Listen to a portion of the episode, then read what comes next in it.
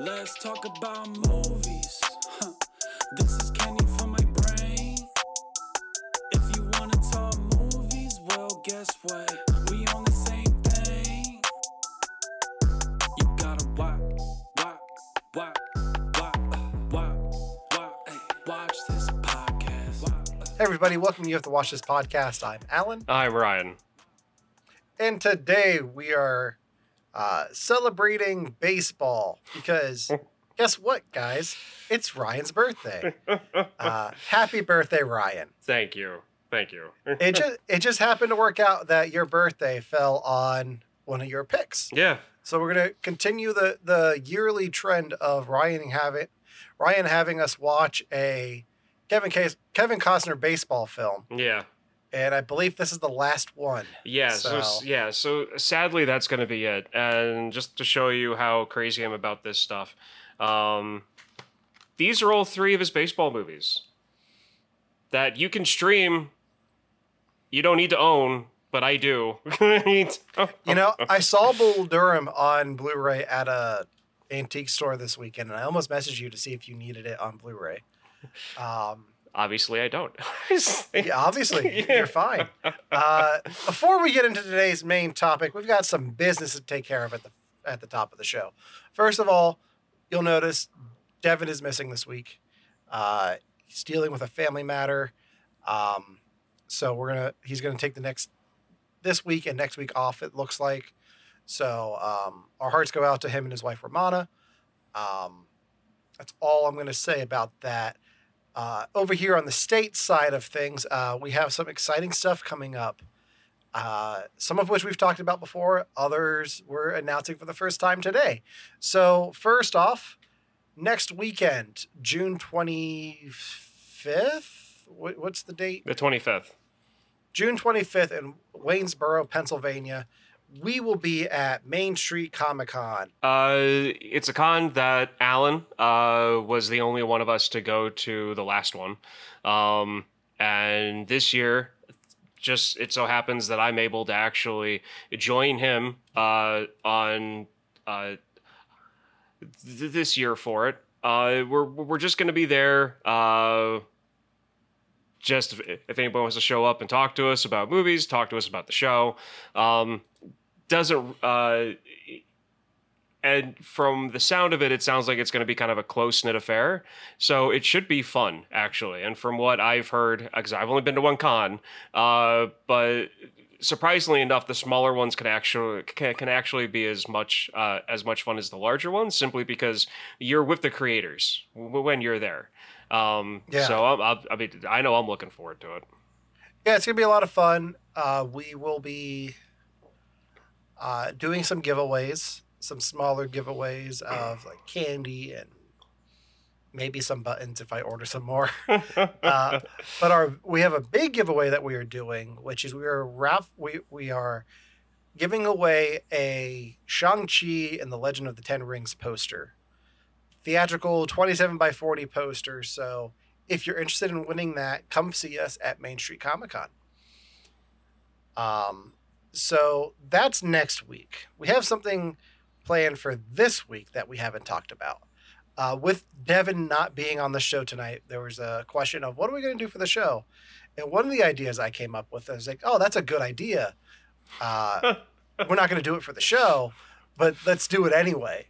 And we're going to try to do this monthly, but we're announcing the very first You Have to Watch This movie night this Thursday at 7 p.m. here on Twitch and maybe Facebook. You can watch a movie with us. We will have a screening room set up. All you need is a login for the streaming service that we are using to be able to watch along with us, or you can just listen to our commentary on a film. And there's a film coming out this week that's very meta with another franchise that is well known and beloved. And I figured it's a good time to go back and look at those films, or at least the first one. So this Thursday, you can watch Toy Story along with Ryan and I, and possibly Devin. I don't know. Maybe he'll show up. But we'll be doing a watch along of Toy Story right here on the channel. So for more details on that, make sure you follow us on Facebook and Instagram, and tune back in Thursday evening for the live stream. It's gonna be fun. I haven't seen Toy Story in years, so when's the last time you watched Toy Story 1? It was like 6 months ago, and I'm gonna save any comments that that I would normally make at the moment. I'll save them for Thursday. Sounds good. Yeah. I still don't know why the chat box isn't showing up, but oh well.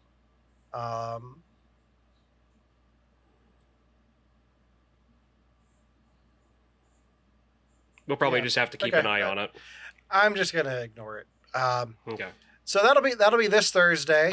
Now we get into the bulk of our show. At the top of the show, we always talk about things that we've watched in the past week that aren't the main topic, but just things that we've watched and we're like, hey, we watched this.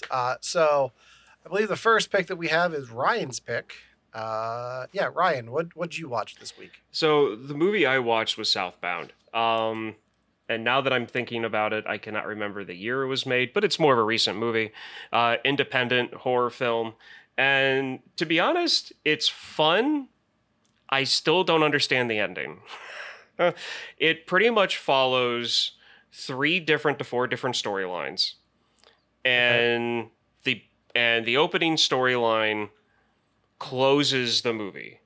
So it starts off with 2 characters, shows them dealing with this whole weird dimension town that they're in. And then it goes to another set of characters, which bleeds into another storyline, then back into the main characters, back to the characters that started the movie again. It definitely has some cool moments. It makes you think a little bit, but I'm not entirely sure what I was supposed to get from the movie. But it was a fun watch. So that's all we really have to say.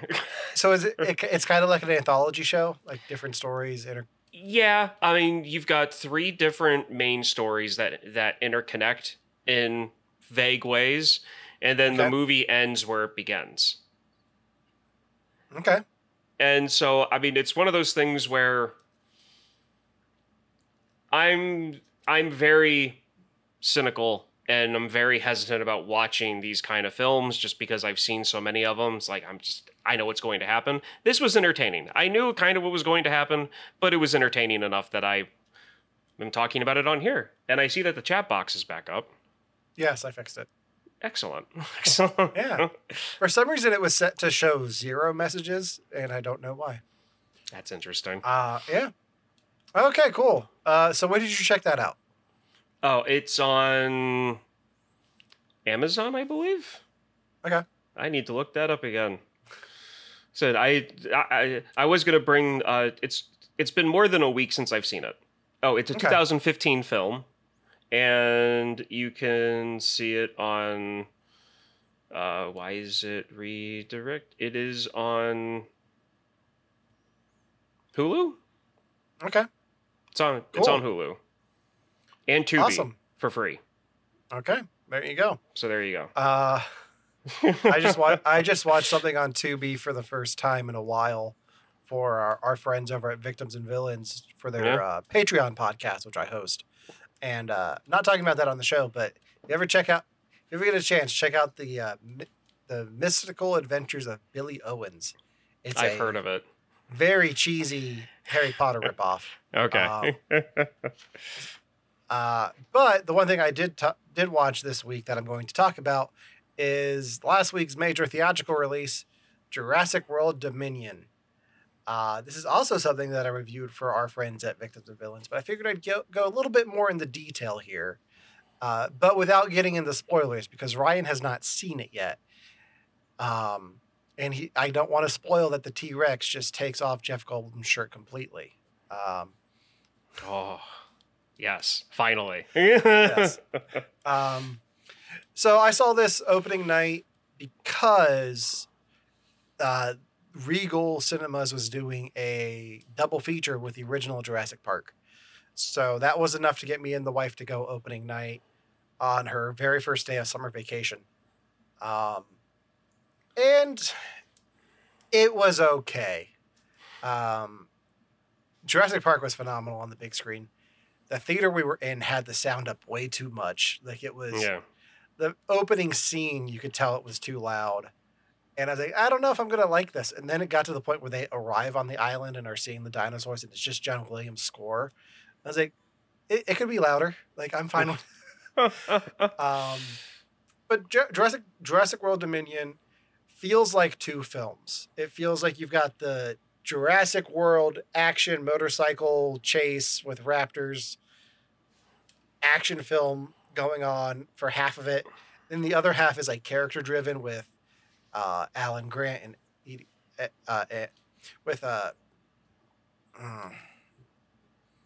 I'm blanking on names, with Jeff Goldblum and Sam Neill and Laura Dern. With those characters, it all feels it feels more character driven and feels like the original series of Jurassic Park movies. And then they kind of meet up and become one film. But by that point, that's like two-thirds of the way through the movie. So you've already been going back and forth and getting a lot of whiplash with the tone of the film being uneven, but it kind of sticks the landing. I really enjoyed the last chunk of this, where you have Jeff Goldblum like interacting with Chris Pratt. Like, did you make a promise to a dinosaur? Like, just the ridiculousness of them meeting, and like their interactions were worth it in the end. The legacy cast with Jeff Goldblum, Sam Neill, and Laura Dern absolutely steal the show. If you can see this and have alcohol, every time somebody does this to a dinosaur, take a shot, you'll die. Because it gets ridiculous in this film. But it was fun. Like, it wasn't the worst of the Jurassic Park movies. I would say that it's better than 3 and Fallen Kingdom for me, but not quite up there with Jurassic Park or Jurassic World. Gotcha. So, do you have any questions for... Why does this keep popping up now? Do you have any questions for me that I can answer without getting the spoilers? No, I mean, I'm good. I mean, I'm in 3 different just generic dinosaur meme groups on Facebook. Yes, those do exist. And so people are just talking about it. Now, granted, they also have like spoiler restrictions on there. So that's why I haven't been like avoiding them, because any post that goes up with any of that information gets taken down right away. So, okay. You know, but I've been seeing stuff here and there, and I'm good with what I'm seeing off the trailers. So. Okay, cool. Yeah, it's a fun watch. I'm more excited for Lightyear. Like, I kind of wish I could see Lightyear last weekend instead of this. But yeah, so that's my thoughts on Jurassic World Dominion. Anything else we want to talk about before we get into the main topic? I'm good. All right. Well, then let's get into tonight's main topic: the Sam Raimi baseball film, For Love of the Game. Ryan, take it away. Well, like I said, tonight's main is where all the prep work I did, and I did not look up the year. Cannot believe I did all this. Anyway, 99. It's 99. 99. Thank you. So, like Alan said, today's topic is the movie For the Love of the Game, which is the third in the Kevin Costner baseball trilogy. The premise of the movie is Kevin Costner is a pitcher who's at the end of his career, and he is dealing with just normal change of life issues with his career in the game and with a love interest. And a lot of people have very, very different views on this film. So it's going to be interesting to see what Alan has to say, plus the notes that I got from Devin, because I was really surprised I was expecting the complete opposite from him from what I got, but we'll deep dive into that later. So full disclosure, we were supposed to do this over a month ago. We were supposed to do this over a month ago. And then I got sick and we had to cancel a show. And it just got pushed to the side because we had deadlines to meet for Doctor Strange. So I haven't watched this since it for over a month. But I went through YouTube and watched like all of the clips that were there in the trailers. So it brought up a lot of memories for it. So okay. I still know what my opinions were. Yeah. I might be fuzzy on some details. That's fine. Plus, I mean, talking about it too is probably going to bring up some stuff at the same time, because that's the best way to remember anyway. But yeah. My history with this film is not what you would expect. I had no idea about this movie until like 5 years ago. I didn't know that it existed, or if I did, I just saw it in passing and never really took any interest in it. I saw it recommended when I was done visiting, when I was done watching Trouble with the Curve, which is another baseball movie, and this one popped up. And I had time. I'm like, oh, and I selected it. I was like, this is a Kevin Costner film? I thought he only did the two. And then I put it on, I watched it, and as far as I'm concerned, it's a tale of two movies. And I have a feeling that's going to be a major theme through our discussion. But the funny thing is, I've seen it about 5 times since then. And to be honest, each time I watch it, the more I like it. And I think it's more of a comfort thing than just me picking up nuances in the movie, because there's no nuances in this, as far as I'm concerned. But it seems to be the older I get, the more I like it. And I feel there's a reason to that. But we'll get into that later. So that's my history with it. That's my summary. Alan, since you're actually here. So I remember when this movie came out, I was never a big baseball guy, but I remember seeing commercials for this when it came out. So I was aware of it. I became more aware of it when I got into like Sam Raimi's career. Sam Raimi, who directed Doctor Strange and the Multiverse of Madness, the Spider-Man trilogy from the early 2000s, the Evil Dead films. When I learned it was his, I was like, oh, okay, that's interesting. I'll have to check that out at some point. Yeah. Then it got to the point where I knew you were going to have us watch it on the show. So this was going to be our tie-in for Doctor Strange to talk about Sam Raimi with. But beyond like seeing commercials when it came out, I had no connection to this movie at all. Okay. But yeah, that's my history with it. Did Devin have any? No, Devin said in the notes that he sent me, he said, my history with the movie. Honestly, I didn't even know this was a movie. I had never heard of it and never knew it existed. And that's it. That's all he said to that one. So, I mean, that's pretty much what I expected. I'm the fact that it was Sam Raimi, I was assuming you would have at least heard of it prior. Yeah. But Devin, that was spot on. I was assuming he would have never known about this film. So when I said before about this being a tale of two movies, mm-hmm. I just figured I'd get my feeling on this out of the way just so I don't, seem shocked or whatever at you and Alan's, at you and Devin's, feelings on it. I love from right off the bat, I loved the baseball side of this movie. I feel like it's really well done. On the baseball side of this movie, I feel that it's really well done. They got the right people to play the roles. J.K. Simmons he portrays a major league manager probably just as good as the actor from Moneyball. Those two actors do a really good job, as far as I'm concerned, is the best portrayal of a major league manager. There are certain things that they do that I find really cool in it. But then there's the other side of the movie, which is just the generic 90s love story.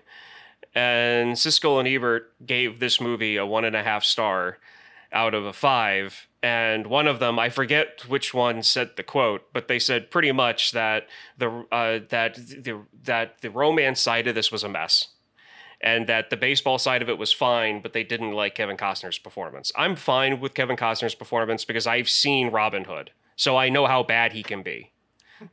So that's fine. So like that's my view of this. Like, I love the baseball side of this movie. The romance side is a mess. The more I watch it, the more I kind of understand where they were trying to go with it. So I just don't really let it bother me as much anymore. Yeah. I mean, the film is 80% flashback. So a lot, like most of the film is that love story. And I can appreciate parts of what it does. What is going on here? Discord just crashed, maybe? No, please stand by. Again. What is going on?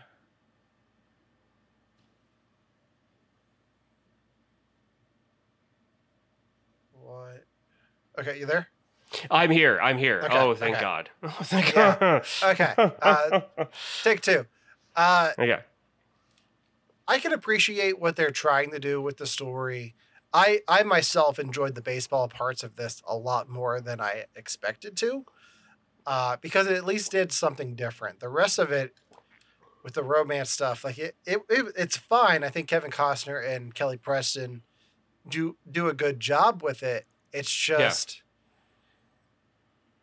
it's boring. Like,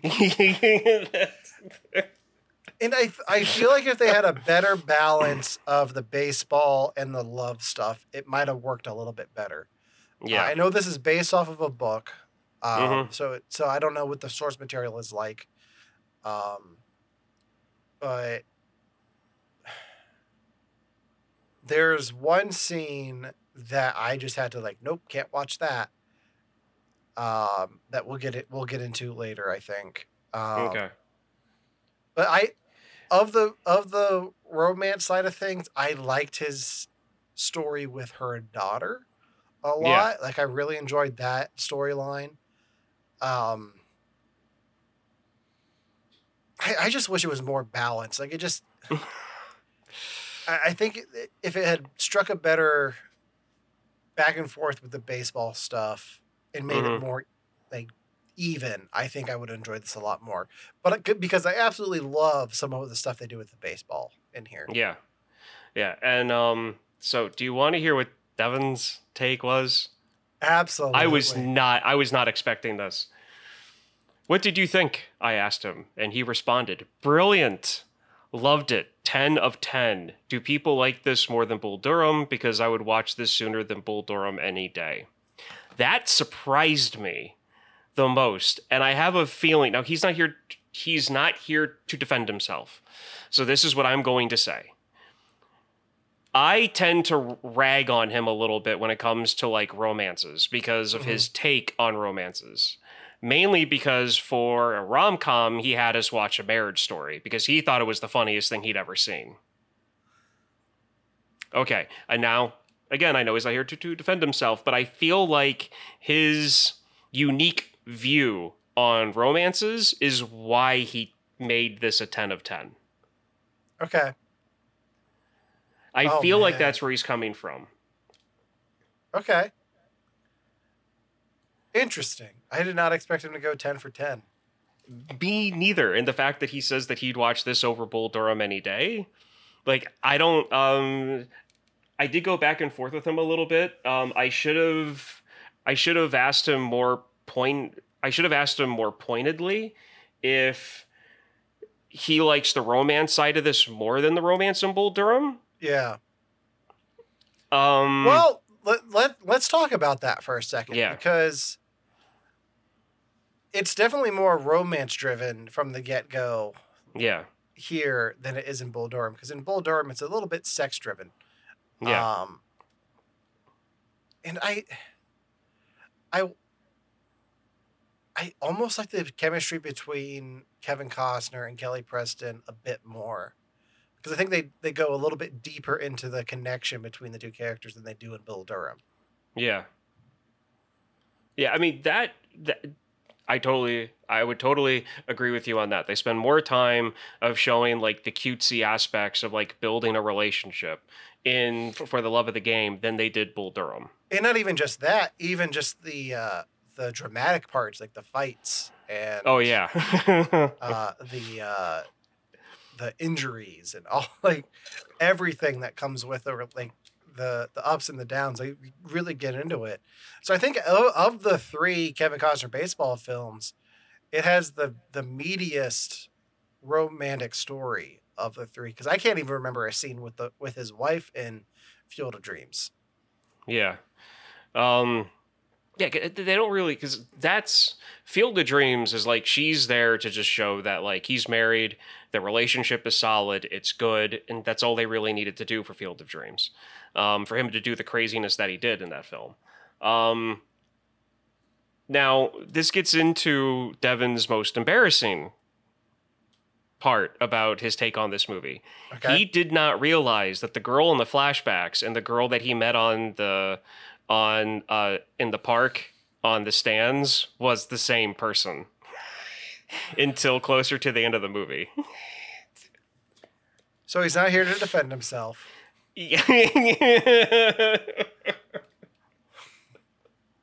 I really hope he's laughing. I really do. I hope he's laughing if he's watching this right now. Yeah. He's not here to defend himself, but what an idiot. I mean, her hair definitely changes. She does look different in that first meeting than she does throughout the rest of the film. They really make her look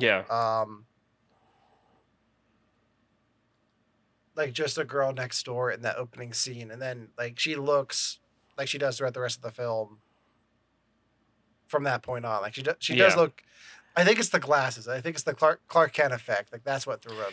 Great. So I have a hat with Michael Keaton, and Devin has glasses for what's her name? Kelly Preston. For Kelly Preston. So I guess we're even on that regard. And now we got to find something for you. I think it's going to be like headphones or something when we find an actor for you didn't recognize right off the bat. There's not going to be an actor I didn't recognize.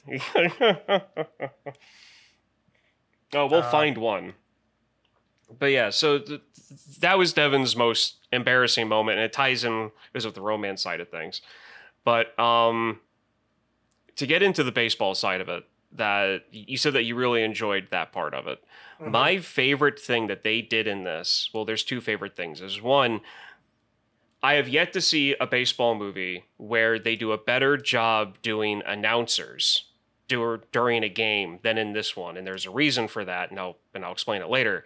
And the one moment, and it only happens once, is and that's when Billy Chappell leans over and says, "Clear the mechanism," and he blocks everything out. And they show what high grade focus looks like for a professional athlete, or just the visualization of it.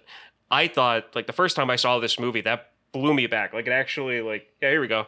Chills, hairs on my arms, like so.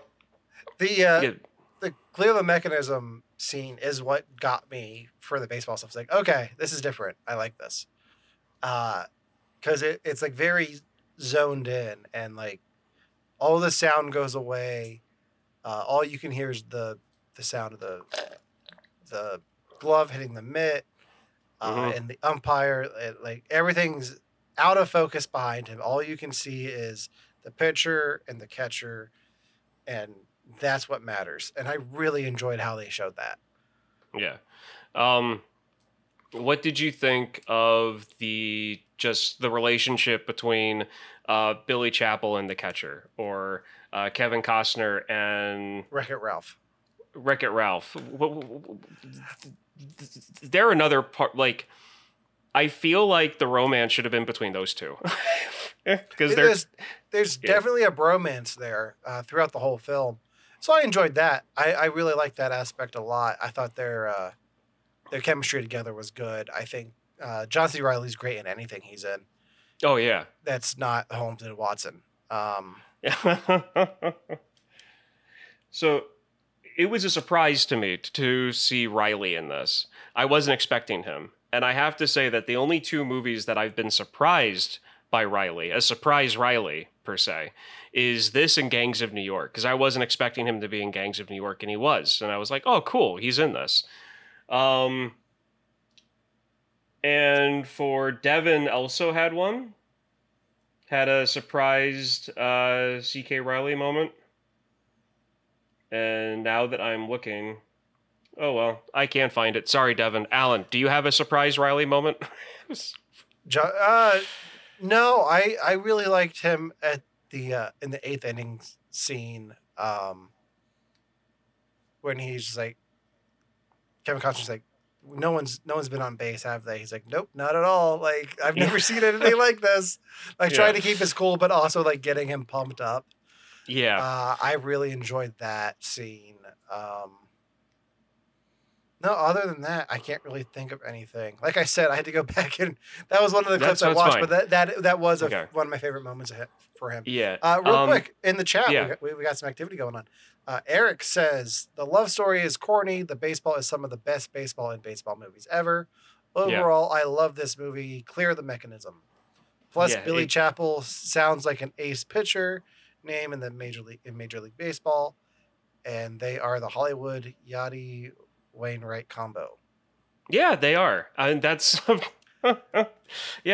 there's a lot. I mean, at this moment in baseball, they are setting Adam Wainwright and Yadier Molina are setting a record for the most appearances as a battery, meaning those two together going onto the field, Adam Wainwright pitching, Yadier Molina catching, and they're at 316, 314 around that at the moment. And as long as Wainwright stays healthy and Molina stays healthy, they will break the record and they will hold the most battery appearances in Major League Baseball history, which equates to 146 years. Okay. So that, I mean, and their relationship, I mean, I like to think ever since I saw this movie that that's how those two act, is with each other. Because, just with sports being on the same team, you get that relationship. Eric goes on to recommend John C. Reilly in Showtime, which I think is now called Winning Time because I couldn't say Showtime on HBO. It's about the Showtime Lakers of the 80s, and John C. Reilly plays Dr. Jerry Buss, who owned the Lakers. I've only heard good things about that, and that's been on my watch list for a while. Not only because it was the death of the working relationship between Will Ferrell and Adam McKay. Like, that's the reason Funny or Die is no longer a thing because of Winning Time on HBO. Okay. Now, for people who, what's going on in the baseball game? Because I said before, like, Billy Chappell is at the end of his career. He's it's 19 seasons. He's 40 years old. He's at the time when most pitchers retire that have long careers. What's going on is the fact that he's pitching a perfect game. And this is extremely significant to why Devin actually loves this movie. What Billy Chappell does in this film is something that has only happened 23 times ever in that 146-year span. It's only happened 23 times, and it's something that, regardless of what team you root for, if you're a baseball fan and you hear perfect games being pitched, or even a no-hitter, but a perfect game, and you have access to watch it, you're going to watch it. And unless you're a fan of the team getting beat, everybody's rooting for the pitcher to finish it out. It is something that shouldn't happen in baseball, but it does just because of the likelihood of things. So what a perfect game is a game that goes at minimum 9 innings where no batters reach base for any reason. So that means no walks, no hits, no fielding errors, no hit by pitch, nothing. And the funny part about the people that they casted to be in this movie, Vin Scully plays the main play-by-play guy, because this game's being broadcasted on Fox, and him and another actual announcer is there with him. And the funny thing is that he's actually called 3 real perfect games in his career, which is, again, ridiculous to even think about. And, again, he also had his job for He also had his job for since like 19 here. Stop it. He started his career in, well, for 67 years he was doing it. So, okay. I mean, there's that. So one of the reasons why I feel like this movie is so good on the baseball side of things is the two announcers, Vin Scully, who is a Hall of Fame announcer. Real quick, before you get into the announcers and stuff, I had a question about the perfect games. When was the last perfect game? 2012, actually. Oh, wow. Okay. So there's only been one time where three perfect games were pitched in one season, and that was the 2012 season. And that's the last time someone's ever done one. Okay. Next question I have for you. Yeah. When was the last time your St. Louis Cardinals had a perfect game? Never. Okay. They've had one pitched against them, but they've never been on the winning end of one. But I do have one of my favorite memories with me and my dad watching baseball was watching Mark Burley of the White Sox in 2009 pitch one. And then, and that's one of my favorite memories of all time.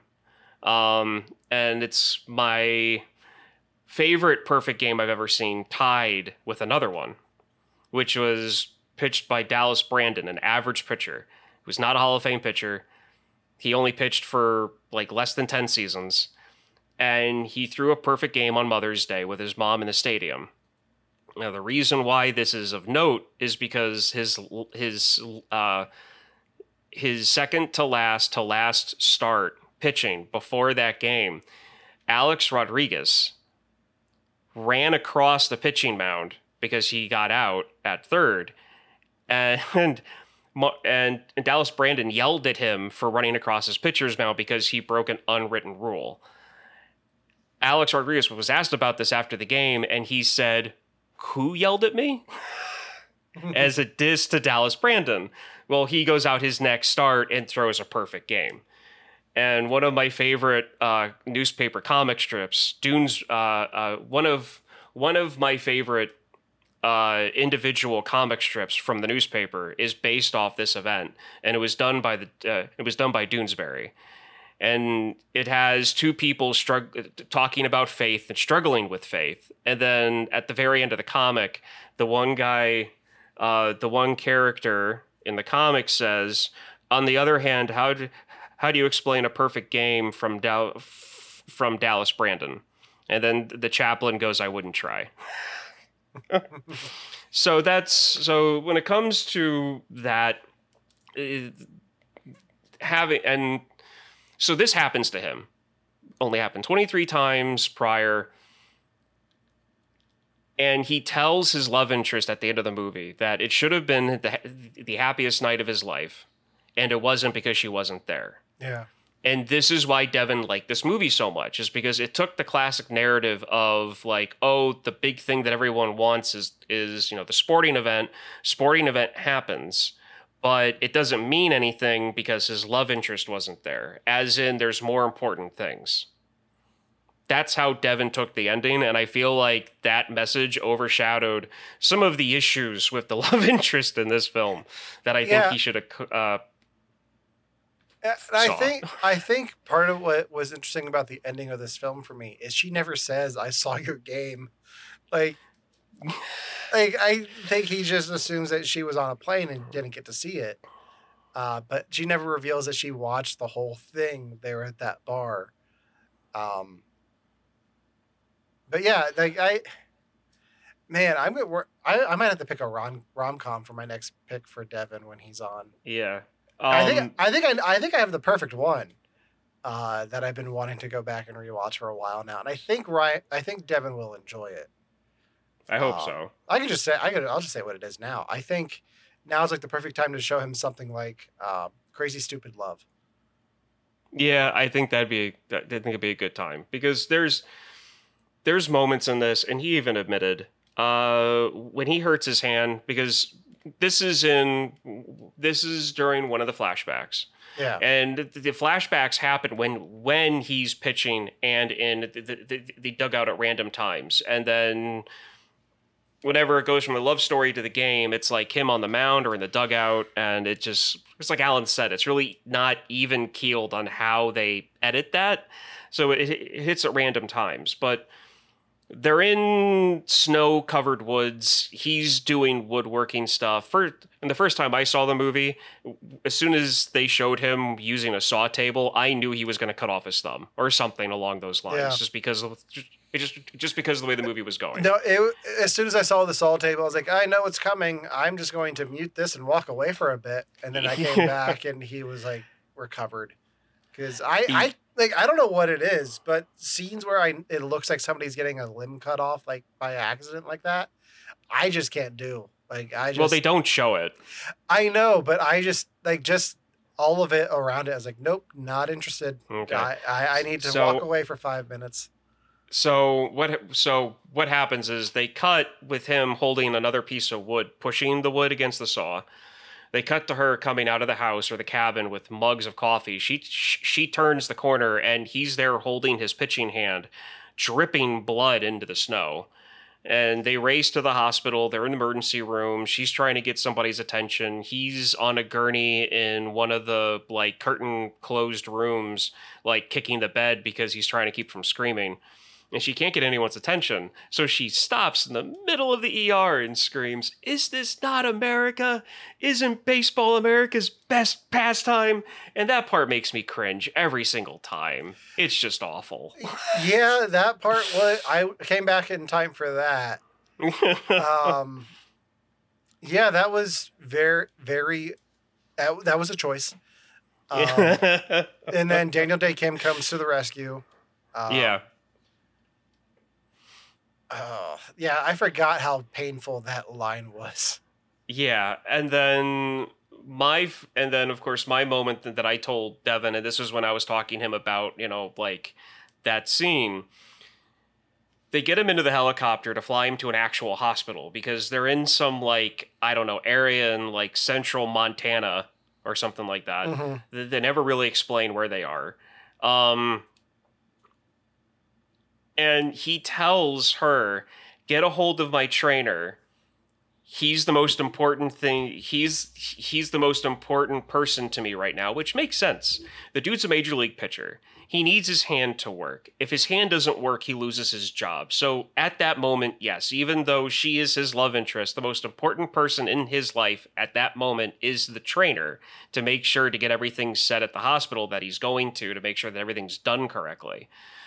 She doesn't really think about that. She just sees it as like, what? And then backs off. And then they show him dramatically turn away from her. Turn his head over. And again, that's another moment where I tend to roll my eyes. I'm just like, can they try to make this just not so much dramatic? Because it's not that type of a moment. Yeah. All right. Can I talk about my main disappointment with this film? Yeah, sure. So my main disappointment with this film, going into this, I had just seen Army of Darkness for the first time a few weeks before. And Army of Darkness is pretty out there for a film. Like, it's very crazy and funny, and there's things in it that don't make sense, but they're just fun.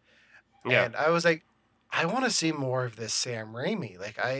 I'm really interested. I really like him as a director. I've always liked him as a director. Spider-Man 2, obviously, still one of my favorite films of all time because that poster has not come down in months and probably never will. So I was really excited to see what Sam Raimi brought to the baseball film, having seen a few of them already with the other Kevin Costner films and Moneyball and the other ones that you've had us watch. And then it's just a baseball movie with a love story. Like, there's nothing Sam Raimi about this. And the only thing that is a Sam Raimi trademark in this is his brother, who's in it for a scene, and that's it. Friend of the show, Ted Raimi. But yeah, I was very disappointed in the lack of Raimi-ness throughout the whole thing. Okay. And I have a quote here from Sam Raimi on why he did this film. So if you'll indulge me. Yeah. I was simply moved by the screenplay. It was moving and simple, and I love baseball. And I thought it really hadn't been put on film, and I wanted to see it on the widescreen format. I thought that would be exciting for the audience. Like being at a game, I get so excited by some baseball games. I wanted to see if I could put some of that into the picture, and I simply liked it, and I wanted to try something different. Completely comes through in this film. Like his love of baseball is absolutely there. And like that's I think that is why I like the baseball stuff so much. Because when he says slow the mechanism. Yeah. Like that feels like kind of when Peter Parker's spider sense goes off. Like it changes, the world changes around him. So I can really appreciate that side of it. But the romance stuff just like fell so flat for what Sam Raimi does. Like it is just straightforward, and it is what it is, but I wanted more. Yeah. And to be honest, the only time that the love story and the baseball story line up correctly is when she's at the airport. Mm-hmm. Because there's that connection of her watching it on TV and cutting back and forth and like the fans yelling and then them using the other Yankee fan at the bar, the real annoying baseball fan at the bar. Mm-hmm. They kind of use them as tie-ins. But yeah, no, I think you're right. I think the fact that his love for baseball, I think unintentionally made him focus more on that side of the storyline than the love story side of things. And I would not be surprised if that's what happened. As a film nerd, I can appreciate the fact that he wanted to put it in widescreen. Because this was the first... where did I put the... It was the first Sam Raimi film shot to be widescreen at 2.39 to 1 aspect ratio. Okay. Well, that's I'm not a film nerd like you, so I will take your word on that. I like widescreen myself. I just don't know what the terminology. It's wider and narrower, so it would have filled up more of the screen, but been a little bit shorter. Yeah, which plays out when you're filming a game, especially at field level. That works. So because it's Sam Raimi and your love for the Spider-Man trilogy that he did you notice an actor that was in the trilogy that was in this movie? J.K. Simmons? Not someone else. It was a character. It was one of the Yankees. No. Okay. Michael Papajohn? Papajohn. Okay. Yeah. He is Sam Tuttle. He's the one that that Kevin Costner's character goes, a main reason not to be a Yankee. Like he comes up to bat and then Billy Chappell makes the comment to himself like, yeah, there's a reason not to be a Yankee and it's him. And they show all three of his at-bats. He's in the Spider-Man movies. I know who he plays. Can you answer that for me? He plays in Spider-Man 1, he plays the guy who kills Uncle Ben and is chased down by Spider-Man. Spider-Man. And in Spider-Man 3, he plays the guy who was there when Uncle Ben got shot. But we don't talk about that. Okay, so that I didn't know. I didn't know what character he played. I saw that when I was looking through like the Wikipedia stuff on the movie. One thing I did not know is that he played college baseball for LSU, which would explain why. Like, it was really hard for me to try to pinpoint which of the character actors were actual like baseball players or like semi-pro players or college players and just actors, because Reilly plays a good catcher. I don't know if he's ever played semi-pro or college ball. I could not find that out, but he did a decent job of it. And most of the character actors in this, from what I could find out, were ex-ball players in one sort of another. Including even the umpire is one of the most... the actor, the guy who played the umpire at home plate, is one of the more decorated umpires in MLB in recent history. Unfortunately, he died of a stroke back in 2020. So speaking of deaths in 2020 from this film, Kelly Preston, the main love interest, passed away in 2020 as well. She did. Yeah, I was not aware of that. She is the late wife of John Travolta. She passed away after a 2-year battle with breast cancer at the age of 57. I remember that John Travolta's wife died. I did not realize that was her. Yeah, she was also in. She was also in What a Girl Wants with Amanda Bynes, Jerry Maguire with Tom Cruise, and Battlefield Earth with John Travolta. Oh my God. Battlefield Earth. That's a movie. Let me tell you that right now. Oh yeah. But yeah. So, any other thoughts on For Love of the Game? From Devin, I do. Okay. One of the things that Devin, during us talking a little bit, he brought up a question, and he noticed that all of the baseball movies that we've done so far, well, for the Kevin Costner films anyway, as Devin puts it, there's always the best boy, as he says. That there's always like the good, pure American guy that plays baseball, and he like writes his life in some way.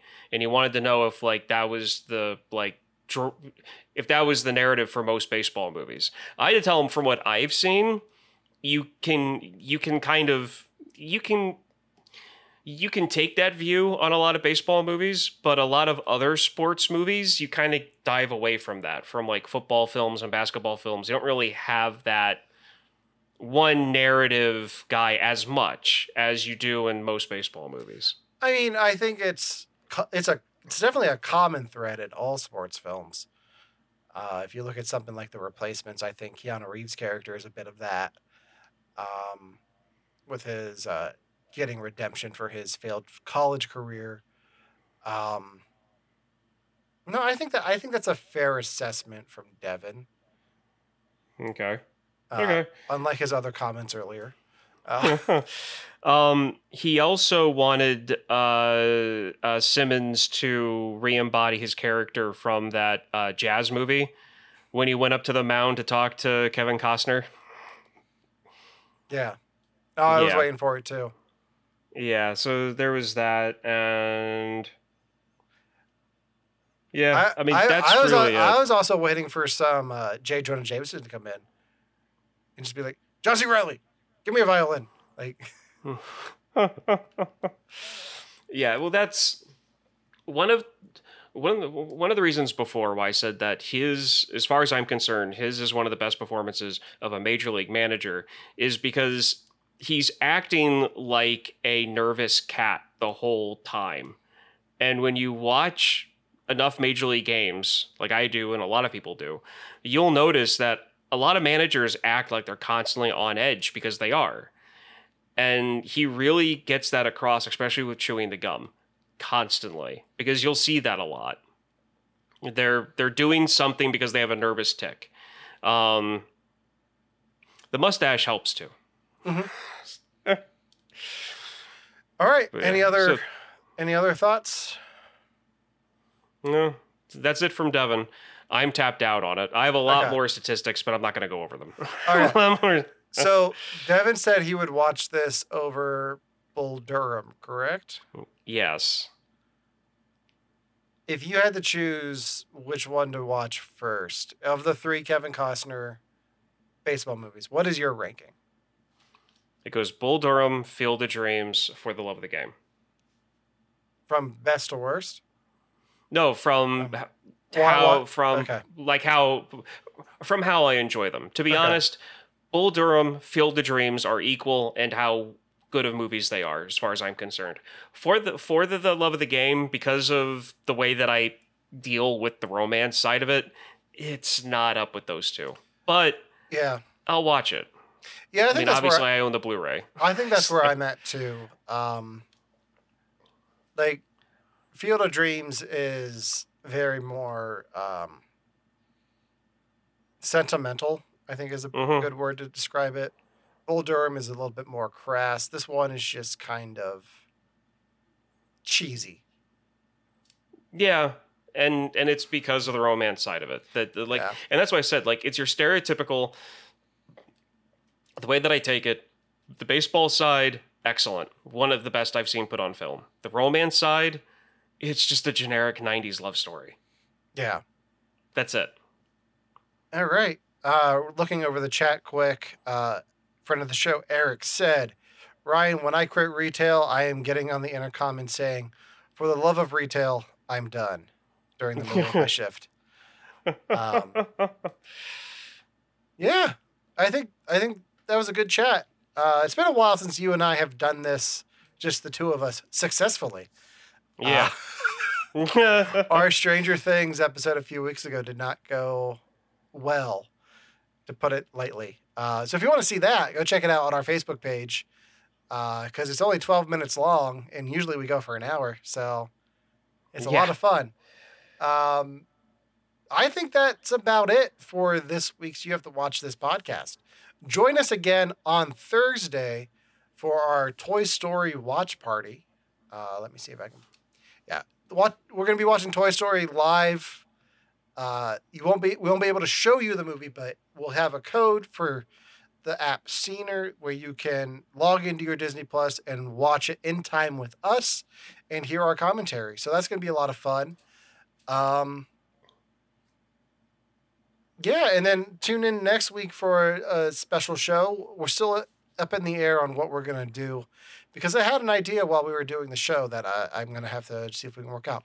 So to find out what we're doing next week on You Have to Watch This podcast, join us Thursday for a Toy Story. Until then, you can listen to You Have to Watch This podcast on all major podcasting platforms. You can like us on Facebook, follow us on Instagram, and follow us here on Twitch as well. You can also visit our website, rumrunnerspodcastnetwork.com/ You Have to Watch This pod. You can also check out our spotlight in the Indie Podcast Internet Magazine that is out. The link to that is on our Facebook page. I feel like there's a lot more that I'm missing, but next week, Main Street Comic Con in Waynesboro, Pennsylvania. We will be there. We'll be giving away things. Come say hi. That about does it for You Have to Watch This podcast. I'm Alan. I'm Ryan. And it's time to clear the mechanism. We'll see you Thursday.